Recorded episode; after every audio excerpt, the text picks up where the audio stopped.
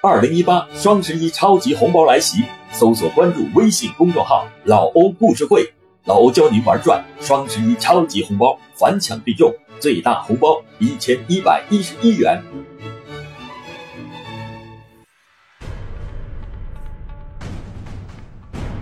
内蒙古哲里木盟三名山西客商神秘失踪，究竟谁是凶手？欢迎收听老欧讲大案血案系列之。通辽血案，作者方子敬。一九九四年三月一日，山西省广陵县全宗帅等六人一起来到左中旗公安局报案。他们说，全宗帅的父亲全村朝和同伴王宪、王清一行三人带了十一万巨款，于一月四日来到科左中旗宝康镇做葵花籽生意。住在左中旗物资招待所，但是他们三个人自从一月十二日突然就和山西失去了联系，到现在已经快一个半月了，还是下落不明。他们请求公安机关协助查找。据全宗帅叙述，在一九九四年元旦的前夕，他父亲全村朝和他父亲的朋友王宪两个人在火车上结识了一位。自称是宝康镇农业口的大胡子年轻人，双方谈得十分投机。这个大胡子自我介绍说，他现在搞实体经济，主要的项目就是收购葵花籽儿。全村朝在退休后呢，也是长期经商。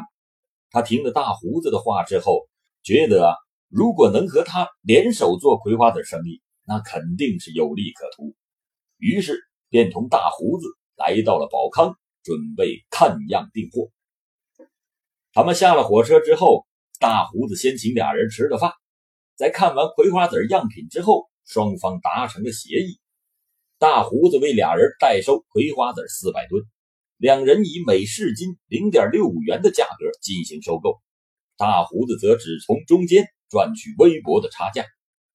同时，大胡子还答应一月中旬找火车皮先发两车。二月份再发七个车皮。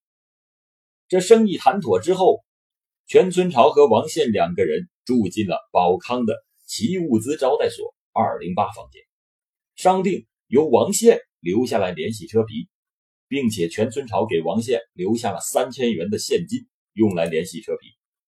之后，全村朝就拿着葵花籽的样品，在一月六日启程回广陵筹款。全村朝回到广陵之后，很快的就筹到了十一万的现金，之后马上又和王清返回到宝康镇，但是没想到这一去就再也没有回来。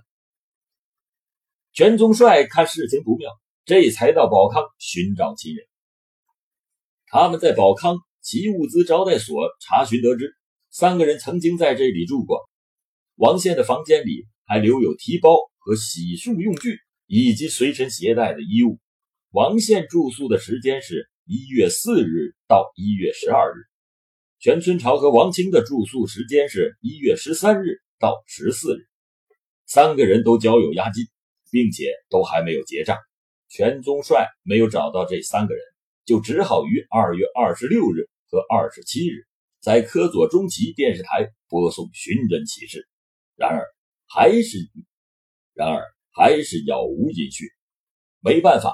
三月一日，他们一行六人来到了公安局报案。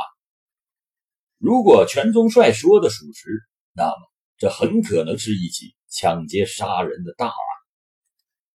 主管刑侦工作的副局长李云堂披挂上阵，具体负责侦破此案，同时在队伍内部强调要严格的保密，不允许泄露任何的案情，以免打草惊蛇。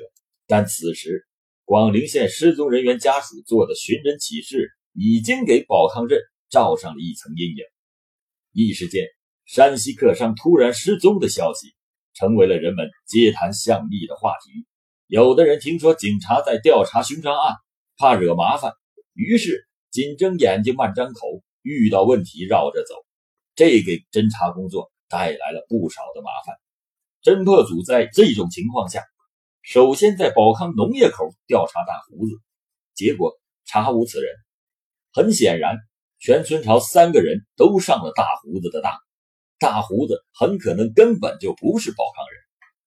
但从目前的情况来看，大胡子又对宝康很熟悉，可能与宝康有着某种联系。侦查员认为，应该在物资招待所对山西客商的住宿情况进行排查，同时查清三个人在保康的来往人员与买卖情况。可以同时派人到阜新查找曾经与王宪同住物资招待所的客商叫文建的一个客人，了解情况。侦查员来到阜新，找到了那个叫文建的人，他提供了一个重要的线索。原来在保康住宿期间，他同山西的旅客王宪认识了，王宪还给文建留了地址和电话号码，并且把来宝康做生意的事儿也告诉了文建。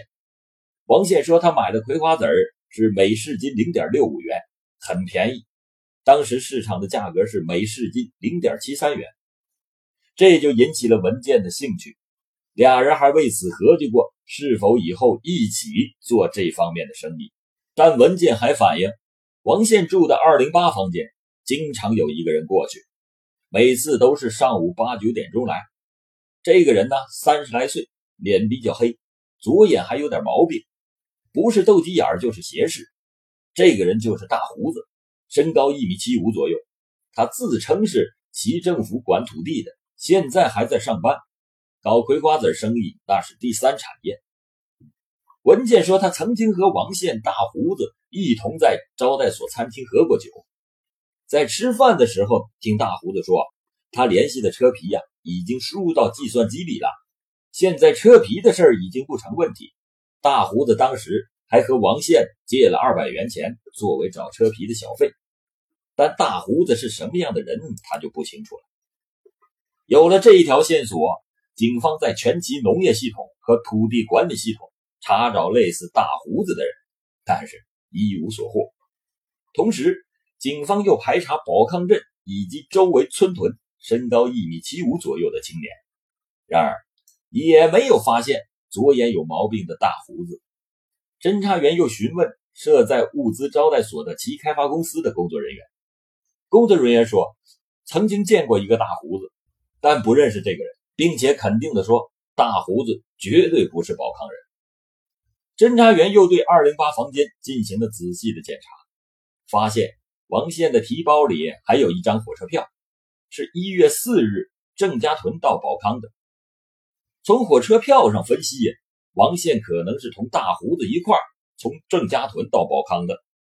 综合以上分析，这是一起有预谋的抢劫杀人案。侦查范围应该以宝康和郑家屯为中心，重点查找大胡子模样的人。而这时，物资招待所的服务员又回忆起了一个细节，就是大胡子不住在招待所。但却从来也不戴帽子和手套去招待所，这说明他在招待所附近就有落脚点，有同伙或者是亲属。因此，侦查员决定立即对大胡子的行踪展开调查。当天夜里，在案情分析会上，大家认为，首先，大胡子他说自己能找车皮，这说明他可能和铁路的人员打过交道，因此在铁路沿线要下些功夫。第二，对招待所周围的居民进行摸排，检查是否有大胡子模样的人。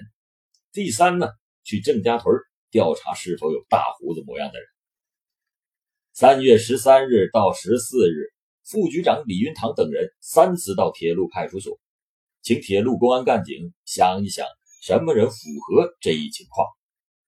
其中有一个民警王木臣说，在吉林省双辽县。普什图种羊场的杨忠民有点像这个大胡子。这个杨忠民外号叫杨二，是个大胡子。侦查员又进一步调查认识杨忠民的人，了解到杨忠民在郑家屯做生意，欠了很多的外债。他曾经到处借钱，但是借不到，急得团团转。这个人呢，心狠手辣，曾经持刀伤人，被派出所处罚过。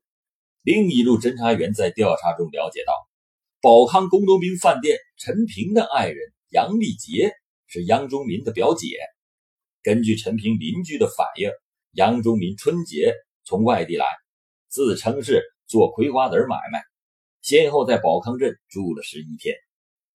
经过分析，李云堂决定正面的接触陈平。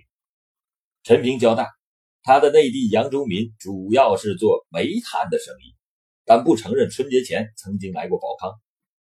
经过反复的询问，陈平就说啊，春节前后因为收购玉米还来过两次。警方觉得陈平没有说实话，吞吞吐吐的，就再次询问陈平到底杨忠民来过几次。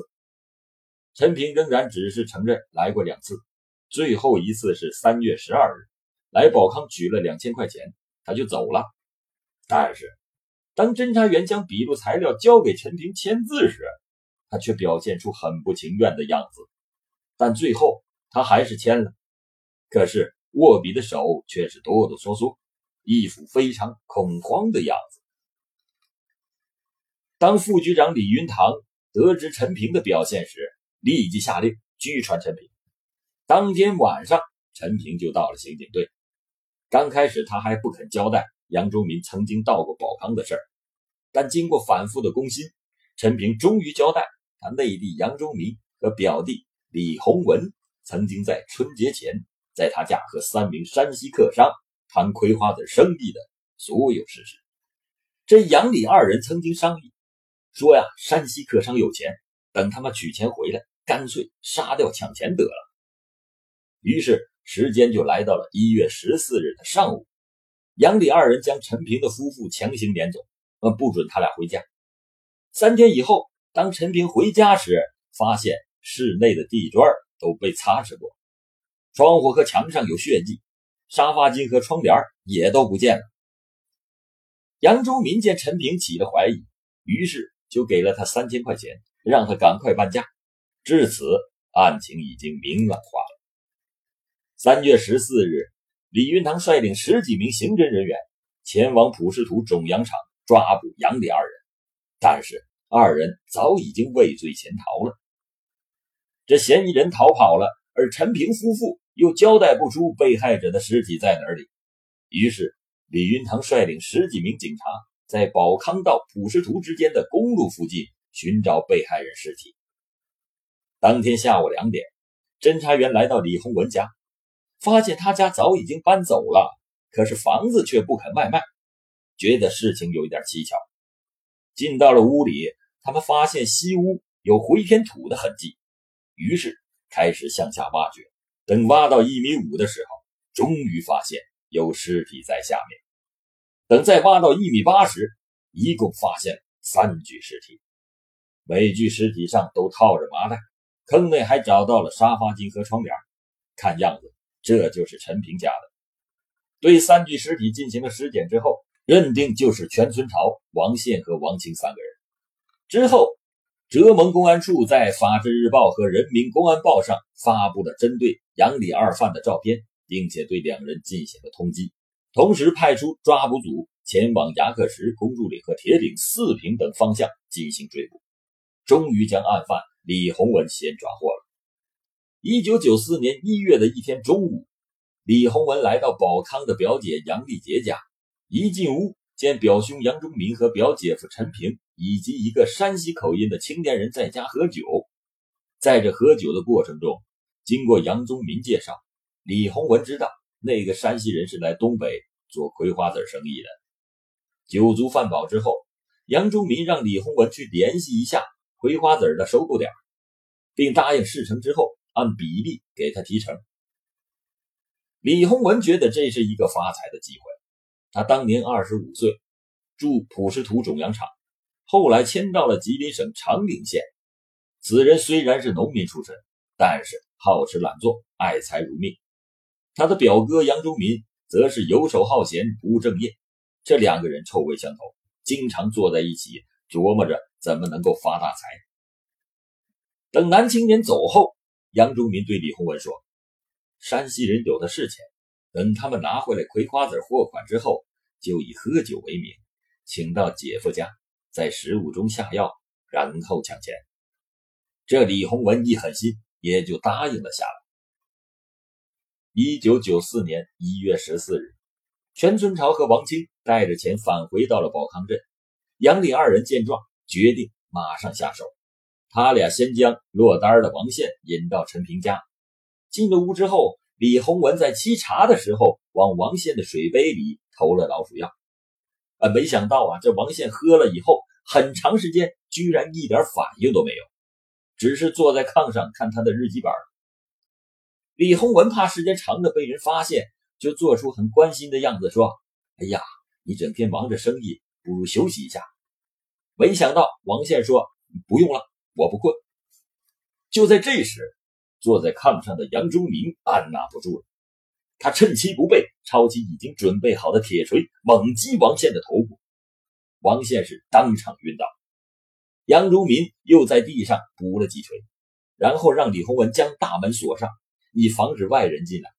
之后呢，二人就将王宪残忍的杀害。开弓没有回头箭，李洪文跑到陈平那儿，将他支走。第二天，第二天。杨忠民将全村朝和王清两个人领到了陈平家。等到走到后面的王清进屋之后，杨忠民操起窗台上的锤子，对着王清的脑袋猛的就是一下。打倒王清之后，全村朝回过头来。就在这时，李洪文抄起斧子，对准全村朝的头部狠狠地砍了下去。全村朝也当场毙命。随后，杨忠民和李洪文。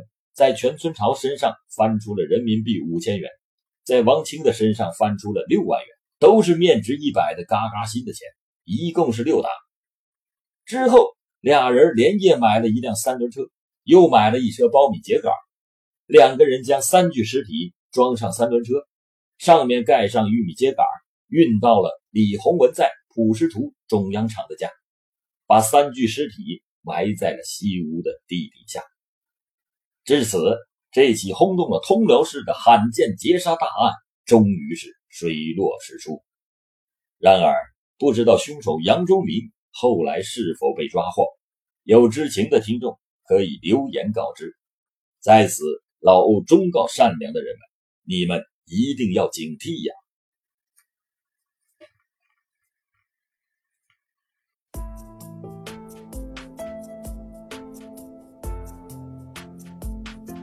节目最后告诉大家一个业余赚钱的好方法：二零一八年最好的项目，了解详情请加微信三三零三三六三三五，微信号三三零三三六三三五。